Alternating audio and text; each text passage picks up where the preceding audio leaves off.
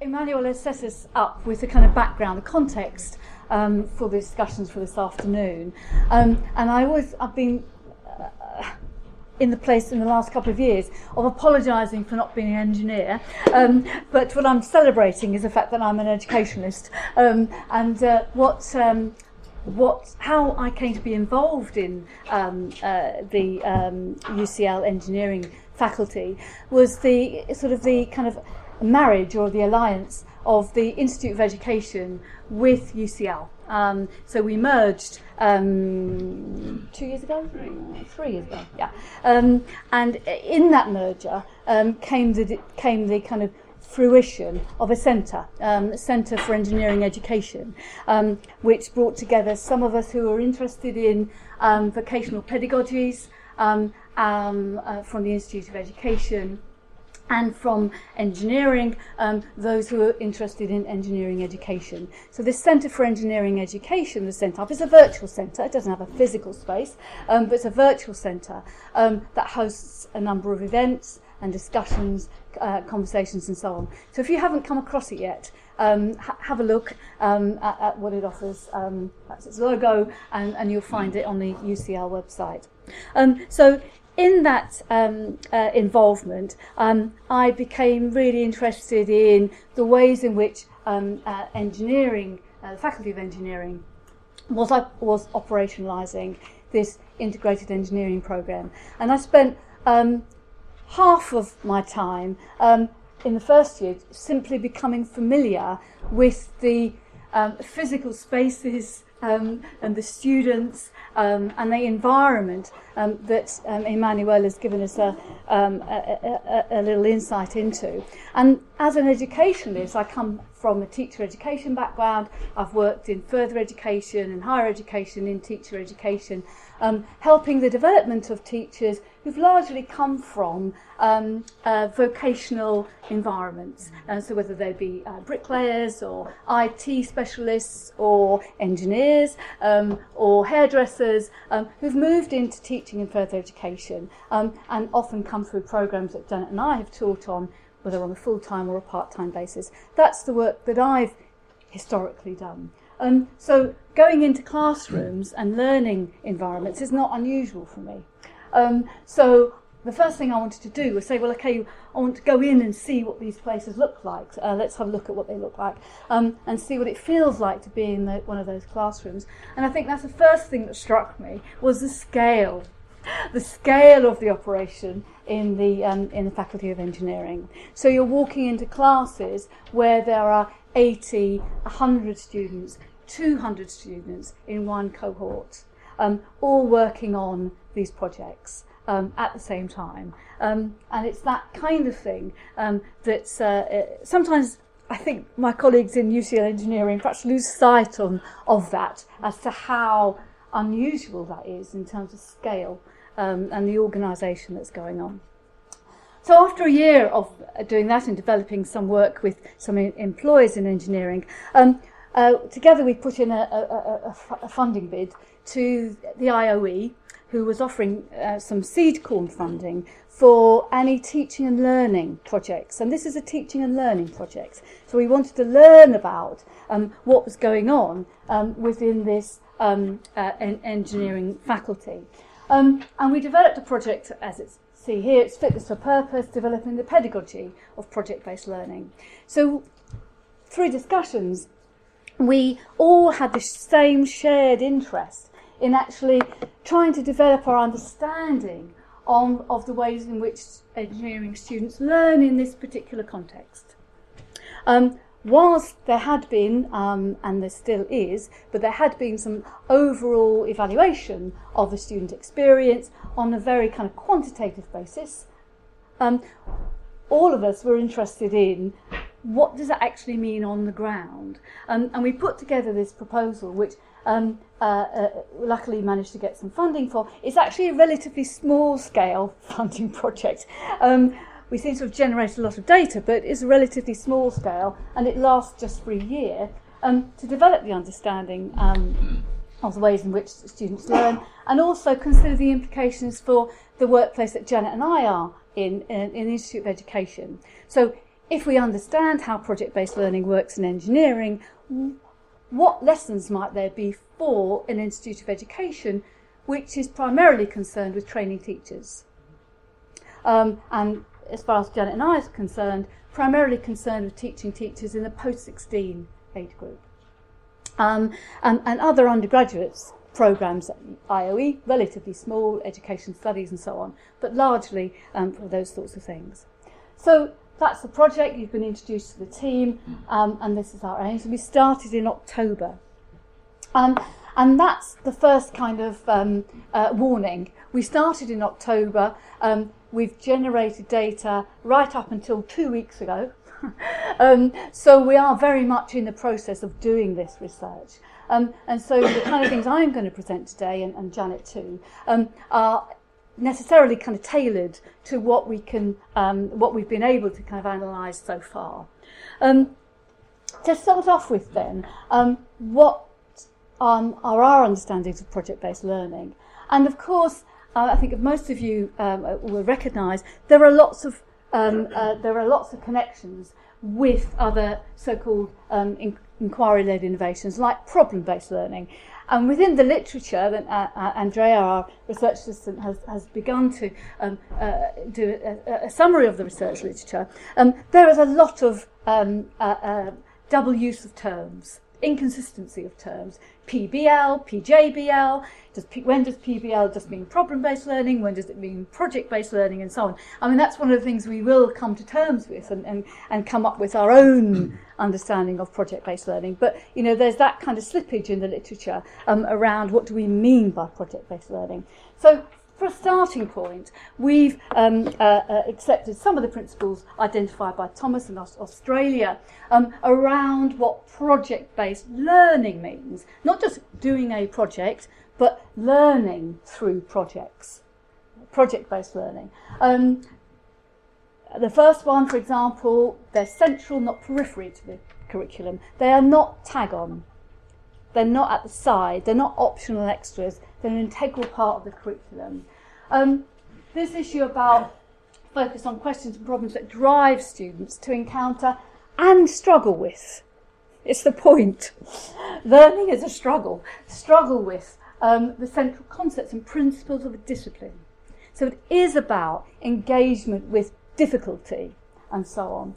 Um, constructive investigation um, and the degree of student autonomy um, and so on. I think Emmanuel has mentioned that throughout the two, certainly the first two years of the programme, which I've mainly fo- focused on, um, the degree of student autonomy um, has varies. It not only varies between years, but also between disciplines according to the nature of the project. Um, but these are essential elements in project-based learning. Um, and the authenticity aspect here, um, uh, uh, maximising the authenticity to work-related contexts. So those are some of our um, initial principles in our definition of project-based learning. But also what's important to us um, um, is recognising the importance of projects in the world of engineering. Um, so it has another resonance for, for engineering in the nature of the organisation of work. And that's really important in terms of the interests that, um, that we have regarding work-related learning.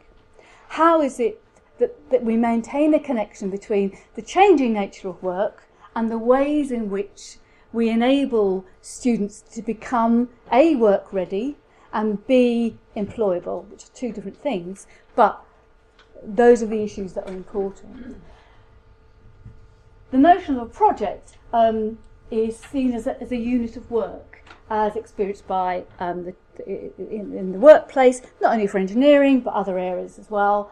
Um, the interdisciplinarity um, is important in terms of the nature of work, and the collaboration um, between professionals within the workplace is a central aspect. So, project based learning in this um, uh, project um, is, is really quite important for us to kind of see the connection between the nature of work and the learning within project-based learning. Um, Manuel has talked about some of this. I just want to kind of recap in terms of the kind of projects that we're talking about, the project-based learning instances within the IEP, the single discipline scenarios that Emmanuel, Emmanuel has mentioned, one week entirely, um, uh, you know, entirely the experience of the students in one week. Again, the amount of work that generally students they do in a week is actually quite phenomenal, I would say. I can't quantify it, I'm not going to quantify it, but I'll talk about it qualitatively. All right? So the, the interdisciplinary challenges as well over five weeks. We're not talking about those today, partly because um, some of our we haven't analysed all the data at all, and also a little advert for the um, the um, uh, International Symposium of Engineering Education, which takes place. Is that right? International, yeah, which takes place um, actually at UCL, happens to be hosted there in July. So um, we'll be presenting some some data there from uh, the interdisciplinary aspect of it there. Um, uh, Emanuela mentioned the recent research project um, by, by uh, Ruth Graham, which is um, was commissioned by MIT.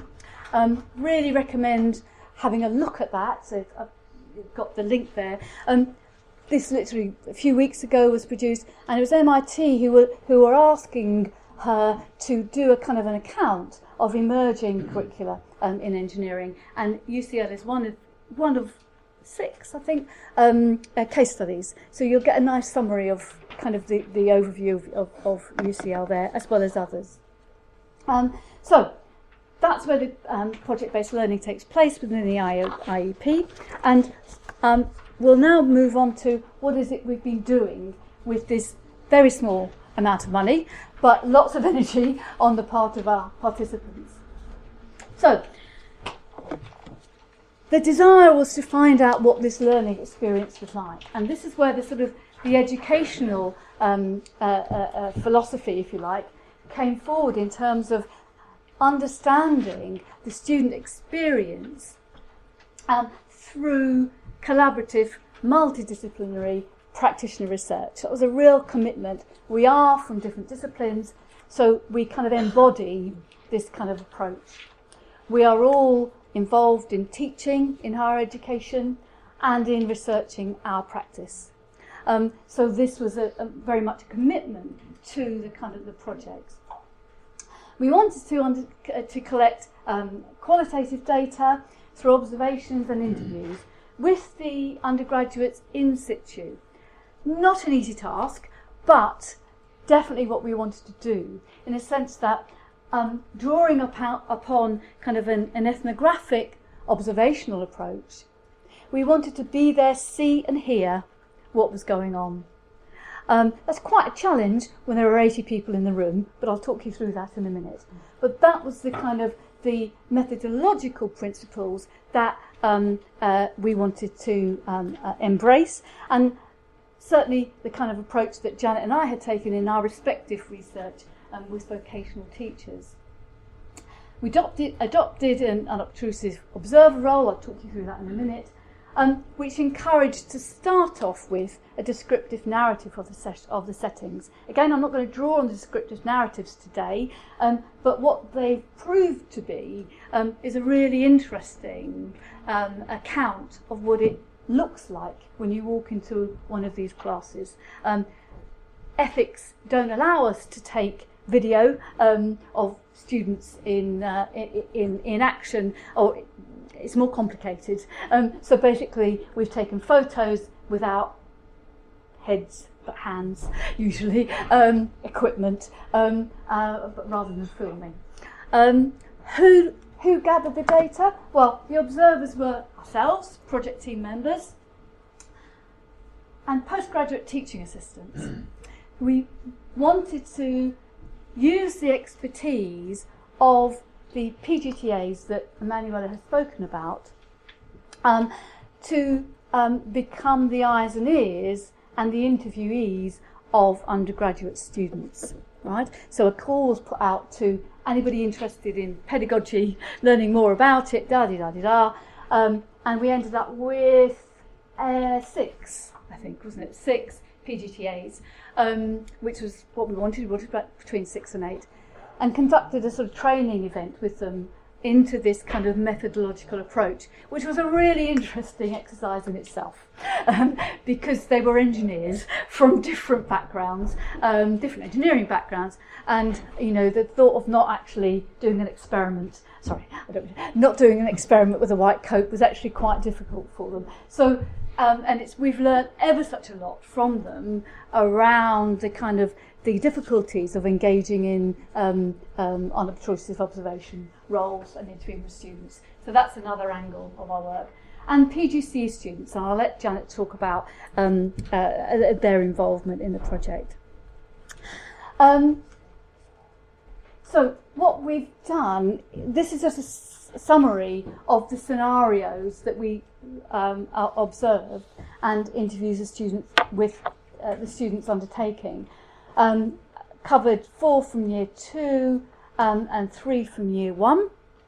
So I've covered, mm, I think, all of the areas. Um, and also one interdisciplinary challenge. This is the second one that um, Emmanuel, uh, mentioned takes place in year one. Um, um, and I won't go into detail, but there's a large challenge across all the departments, um, and then all the departments are then paired. So electronic engineers were paired with um, computer science students, right? And there's a kind of an overall very big brief and a kind of sub brief for the different paired scenarios. That makes sense. Um, and then they are uh, timetabled for four hours, I think, a week um, over the course of five weeks, right? So they are doing their other courses alongside. That's the difference. So it's kind of more longitudinal. So you get more of a sense of what they feel like at the very beginning of the five weeks um, towards the end. Okay, so that's um, the, that. Those are the um, uh, the observations we've conducted and interviews, and also we um, conducted separate focus groups. We talked to the first years, um, I think addressing some of the issues that were raised earlier about transitions. Um, we talked to a group of, I think, 18 first years. Um, uh, again, just a public announcement who'd like to come along. You know, I think there was a £10 Amazon voucher. You know, I think Emmanuel had something like 120 people who said, yes, please. So we just whittled it down to about 20 of students and conducted a focus group with them in terms of, okay, so how's it going so far?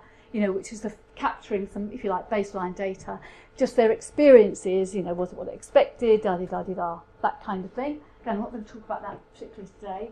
Um, we conducted a PGTA focus group after they had done all the observations and interviews around what was it like doing this, um, what have they learnt um, for themselves, and about the nature of, um, of pedagogy and project-based learning. And again, some really interesting ideas come out from that. And then a PGCE focus group, and uh, Janet's going to talk about that one.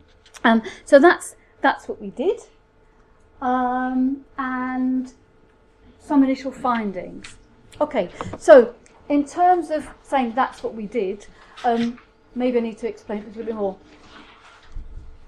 When we have the one week scenarios, and I'm going to talk th- today just about two of them. I'm going to talk about biomedical and biochemical, and both second year, um, both second year um, scenarios. Okay, so talk about those two. The reason I've chosen those two today are, sim- are because both second years and both um, have relatively small cohorts. Yeah? So in the year group, um, they are less than 50 in the year group, so small for UCL standards. Okay, um, and uh, yeah, so and also in terms of the projects they're doing, they're quite contrasting projects. Emanuela mentioned earlier about the idea, the point that not all of the projects are about producing stuff, things, artifacts, right? The biomedical project, well, I'll tell you a little bit about in, in, in a moment, was about producing an artifact. From design at the beginning on Monday to production on Friday, right?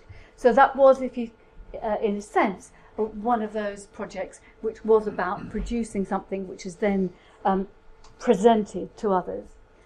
The biochemical one is, is um, much more about modelling and dealing with data. So they kind of contrast in terms of the nature of the project.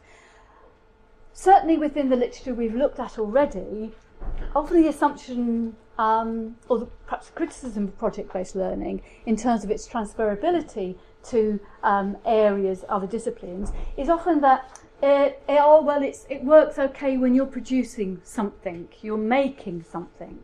But when you're talking about concept, there's not much learning going on. You know, how can you do a project around concepts? Um, and so um, this kind of this example, I think, shows the different ways in which the projects operationalise and the learning um, that comes out of it. Um, so those are the, the, two projects. The biochemical project um, was, I'm going to read this, was a techno-economic evaluation of a bioprocess. Um, I have to read that. I can't learn that.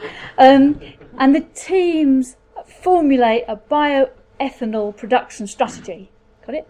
Um, for the UK, capable of sustaining 5% road transport fuel demand. There we go. And each team, this is a bit I did understand, each team was given a, a biofuel. So, you know, food waste, um, coffee beans, uh, seaweed, whatever. So I think there was about seven teams. Um, yeah, seven, six, yeah. Oh, seven teams of about five or six. Right? That was the task.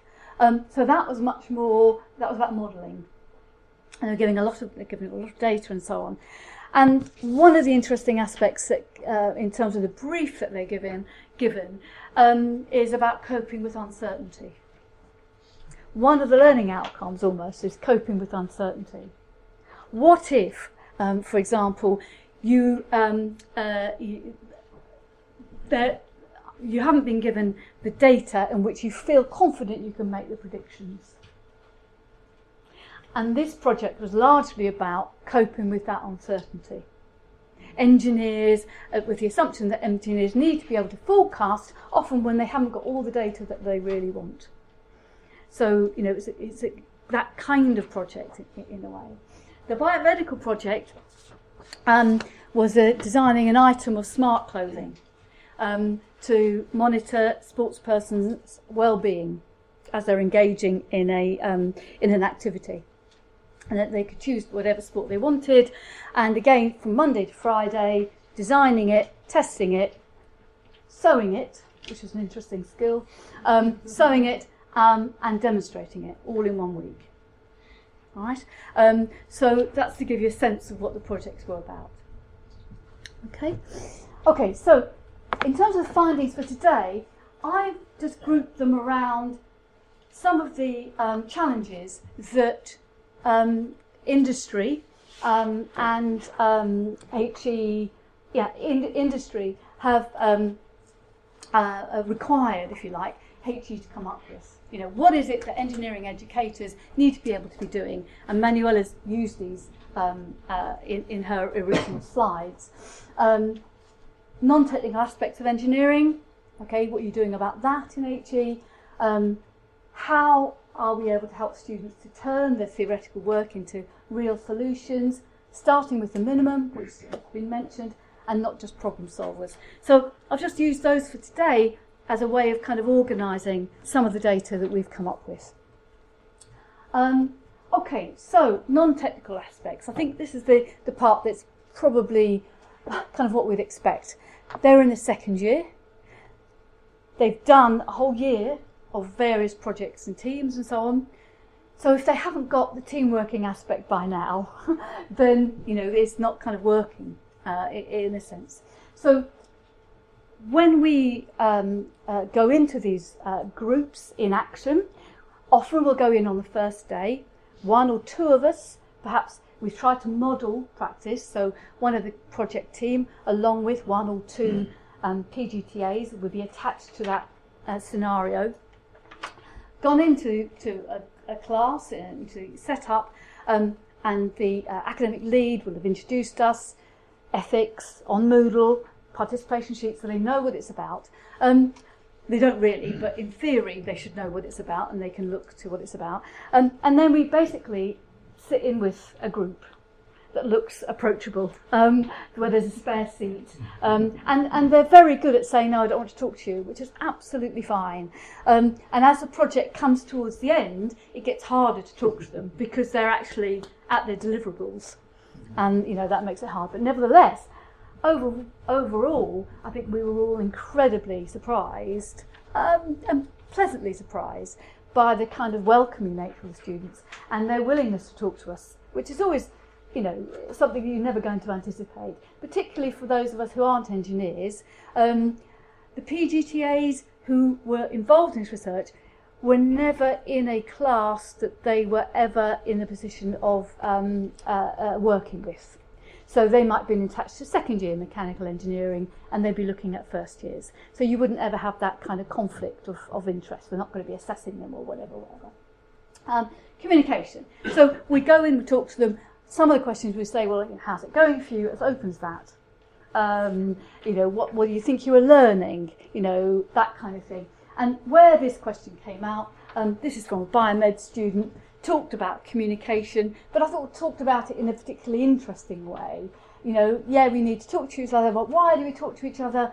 Because we need to know whether the person in the team knows what they're supposed to be doing, because they're going to present something on Friday, and if they don't understand it, we're all going to be marked down or something. So, you know, there was a kind of reality to why communication was important.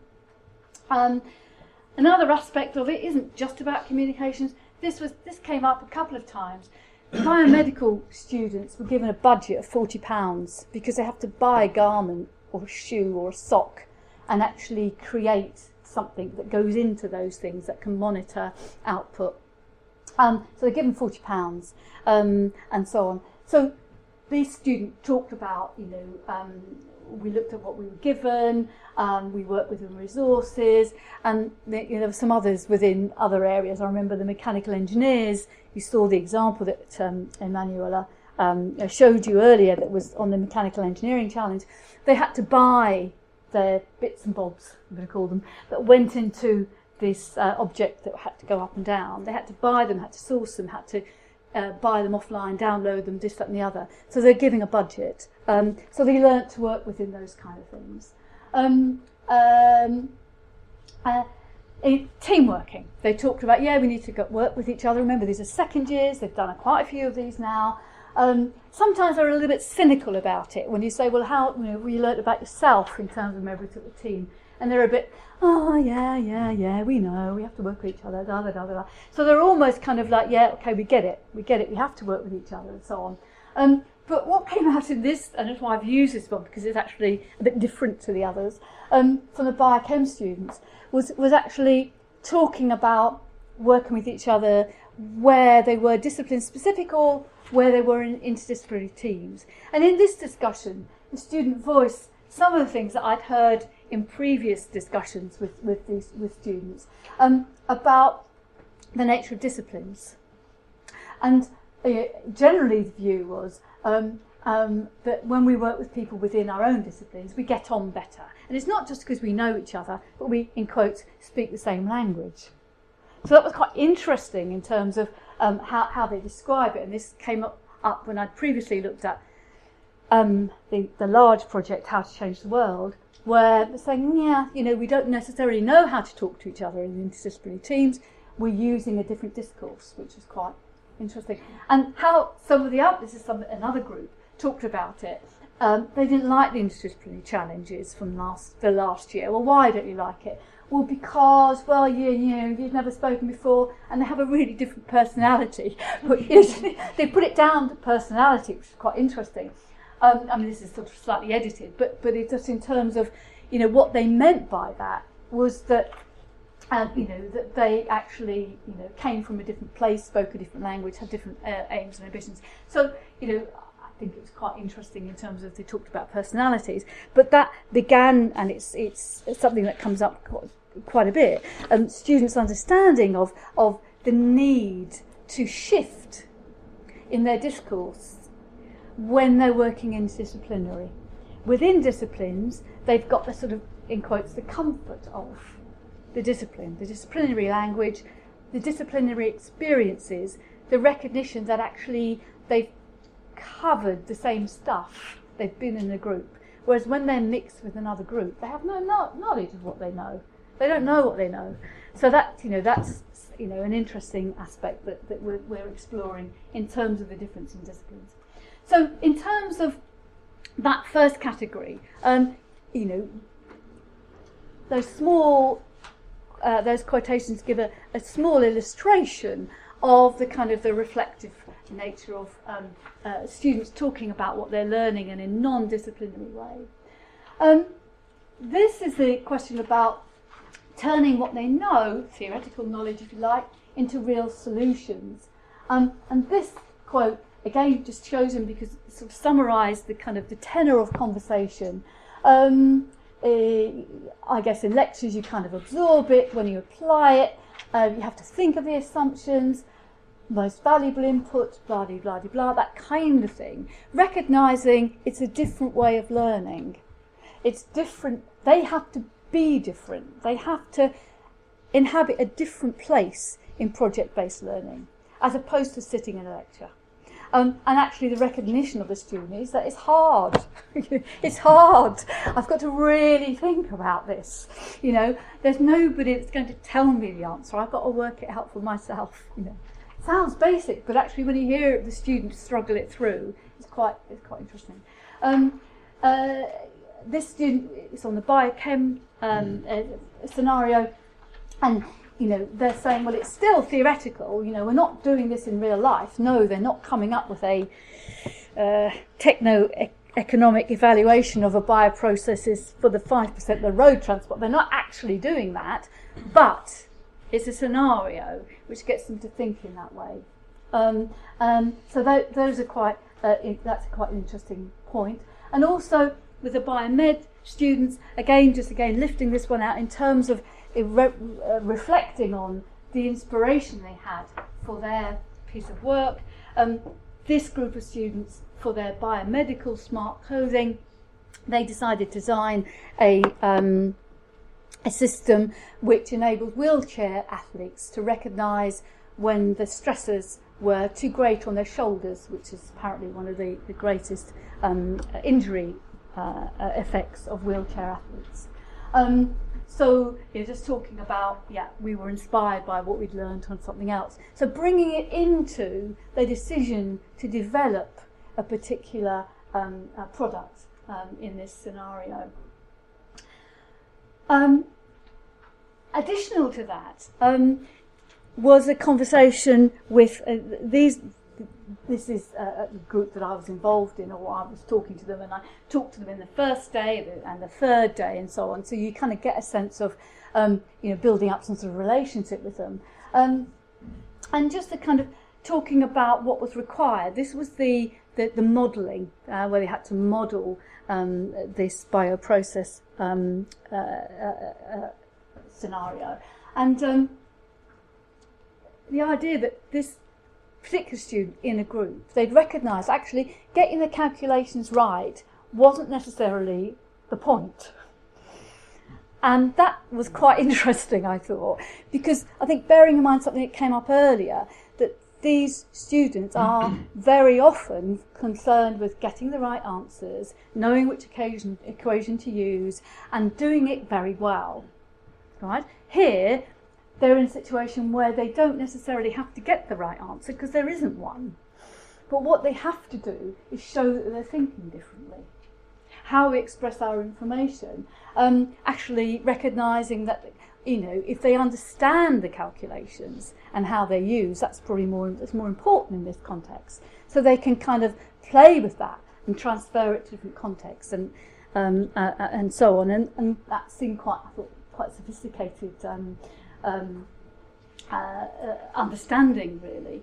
Um, also, what's important for them was this was in the biomed, where there was a huge amount of enthusiasm for what they were doing. As Janet and I were, were both observing this class, um, you know, perhaps because you know there was an item that had to be produced between Monday and Friday, and a lot, you know, socks being produced with sensors in them and, you know, um, uh, sensors for people who are on tight ropes so they could tell whether they weren't straight and things like this. They were all physical things. And the, excitement about this is very difficult to kind of project that when describing about it, uh, describing it. But um, yeah, it was clearly there. Um, so you know that notion of what's important was that they felt it was valuable, it was making a contribution, it was social, um, um and they were drawing on what they'd learnt and putting it to practice in, in a, a, a slightly different way. This issue of being able to start with a minimum, it's really hard. You know, it's all really hard. Um, and I think Emanuela mentioned this earlier. They don't like it really to begin with, but that's the challenge. You know, we haven't got everything with in front of us. So how do we know what to do? You know, and, and by the second year, um, still saying this kind of thing. Um, you know, I wish they'd given us a bit more. you know, that sense of, oh, you know, just give us some more information and we'll be able to do it. But actually realising that, um, you know, they, they know they need to work it through. This is on the first day of the biomed um, from one particular group. Um, um, so how's it gone since this is Wednesday? Um, how, you know, it's actually feeling a lot better um, did a lot more stuff than I thought I was going to do. In other words, I've worked hard, um, you know, and so on and so forth. And there was a sort of you know, a general group sense of we've moved so much in three days. Um, and bearing in mind the second day of this scenario, they go out and visit a brewery. So like eight, yeah, yeah. That's, I didn't think about that, but yeah, yeah, yeah. Had a great effect. Yeah, didn't think about that. But actually, you know, so you've got five days. The last day is actually, you know, presenting, producing the poster, making everybody look at it, and so on and so forth. The second day, most of it is out, viewing a, uh, a, a in this case, brewery. Previous years have been an ice cream factory. We still have things like this in London, um, and and so on. So you've actually got think of the time, three days really to do this. Um, uh, so they're saying by Wednesday they feel they achieved quite a lot. Um, so yes, it's tough, it's hard, but recognising that that's that that's an important issue. Problem solving um, and solution finding. Again, another example, for, drawing from the biomeds. Um, it was interesting to get the students. The students would often talk to us about, you know, we'd say, "What are you doing? Tell us what you're doing." You know, remember, I'm not an engineer. Be nice and simple, and they would actually really describe what they're doing, and that is so interesting when they're talking about what they're doing and why they did things, and that I think was an unexpected aspect of the, the research, getting them to talk about how they problem solved, because I think one can learn a lot about where they're going um, in terms of their learning. Um, and this was an interesting one. Well, we did this first because we thought it was going to be most difficult and so on and so forth. Um, and then we used the testing, testing, testing. So using the kind of the procedures of the, uh, of the discipline. And also talking about why they changed. Providing a kind of, well, we got this far, then realised, hmm, we need to do something else. And actually hearing students talk about that is really important in terms of understanding where they are and also enabling the, um, the academics and those who are involved in that scenario to make changes to the, um, to the scenarios, which again I began to appreciate as I talked to um, some of the academics. So we did it this way this year because last year we learnt that actually they needed a bit more support in week three. And as Emanuela said, four week, three, three years on now, um, and you know looking back on what went the first year when we need a bit more support here. We need to do a, a guest lecture on blah blah blah or something you know input on the use of a computer or whatever. So just the kind of having the narrative of student talking about their their, their learning which is actually quite rare in HE research. Talk, students talking about their learning and how, how they're getting um, past it. So and in terms of an initial analysis I've talked on some of the things as we've gone um, I mean, that, to non engineers, that is often the kind of picture of what we, we think of in terms of engineering. Um, and I know now that that's not right, but, but it is what we see. And this indeed is, you know, electronics classroom, um, and this actually is um, from the interdisciplinary challenge where they develop, I forgot what it is now, but developing this thing over here. I forgot what it is. I've forgotten what it is. What is it? Bioreactor. It's a bioreactor. That's it. Um, uh, so and so you get all this equipment and stuff around. Yeah, and in, in the research area um, around learning in um, HE, Monica Nerland, she looked at computer scientists. And you know, she was saying that in terms of okay, so what's framing the learning, and you know, the ubiquitous presence of technology, you can't put that aside. She argues, and from our research, we say, well, yeah, that's true for you know, a lot of what we've seen in the scenario, but it doesn't determine the learning. Yes, it's it's a context, a contextual factor, but in itself, um, you know, it's not necessarily you know, the main framer of the learning. But it enables us to recognise the importance of environment, however broad we want to take that, um, uh, and so on. Um, these are the kinds of um, areas that we've uh, identified in terms of the, the nature of the project work. You know, admittedly, I've only talked, drawn on two examples. What it demands is communication, time management. I'm, you know, you know, I'm sure you know all this. Uh, division of labour, blah blah blah blah, with disciplinary peers. It's only going to work with when students are at the point where they recognise the importance of those things. And I think our data has shown um, generally um, that students get that at different times and they get it more easily when they're working in disciplinary scenarios. The interdisciplinary is more a challenge, but it requires that kind of thing. The other thing that, as a team, those of us outside engineering have learned is in terms of the variety of these projects. Even though they're the same length of time, the kinds of forms they take are phenomenal. Um, uh, they're varied and they reflect the disciplines as well. Um, so the kind of tasks that students are given will vary in that sense. Um, they're applying, yes, but developing the technical knowledge and understanding singularly and collaboratively. So it isn't just a question of I've learnt this in week three, I'm now applying it to this project. It's, it, you know, it, it isn't like that. It's a, actually I'm understanding for the first time what this concept means and also developing their understanding, their technical knowledge um, as they go. So, you know, it's a, a kind of a more iterative, iterative process in terms of technical skills and knowledge and understanding. Um, I think it's almost when we're talking about non-technical skills, and yeah, yeah, of course, that's where they're learning and developing these things. But actually, in other uh, scenarios, students talking about how they've understood for the very first time um, some of the software tools that they were introduced to because they've had to use them in a very different and innovative way. Learning is mediated. So, so I mean, in some um, contexts, in some projects, um, uh, mediated by PGTAs, academics, um, in a quite structured way, and in others in a less structured way. So, and that often reflects the autonomy um, uh, of, of the students, how much autonomy the student groups have. So, for, I mean, I haven't talked about the data today, but with the mechanical engineering students, for example, um, you know, actually quite a lot of open remit. Um, and in their very first year of introducing this, and by the third year, recognising that they needed to do more kind of interventions at certain times, and the groups also got larger as well.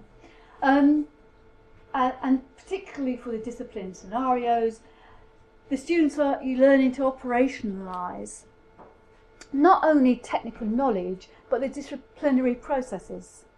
What it means to be a computer scientist or a civil engineer, and the disciplinary ways and being of of of, of a um, you know a mechanical engineer is different from a civil engineer or and so on. So they learn those kind of processes in doing. So it's, it's almost like three aspects of learning, if not more. One about the technical knowledge, second about the um, the non-technical knowledge, the kind of so-called soft skills. I don't think they're soft, but that's what they're generally called. Um, and thirdly, about the kind of the processes involved in being, becoming a civil engineer, becoming a chemical engineer. So I'm going to leave it there um, with a little insight. Thank you.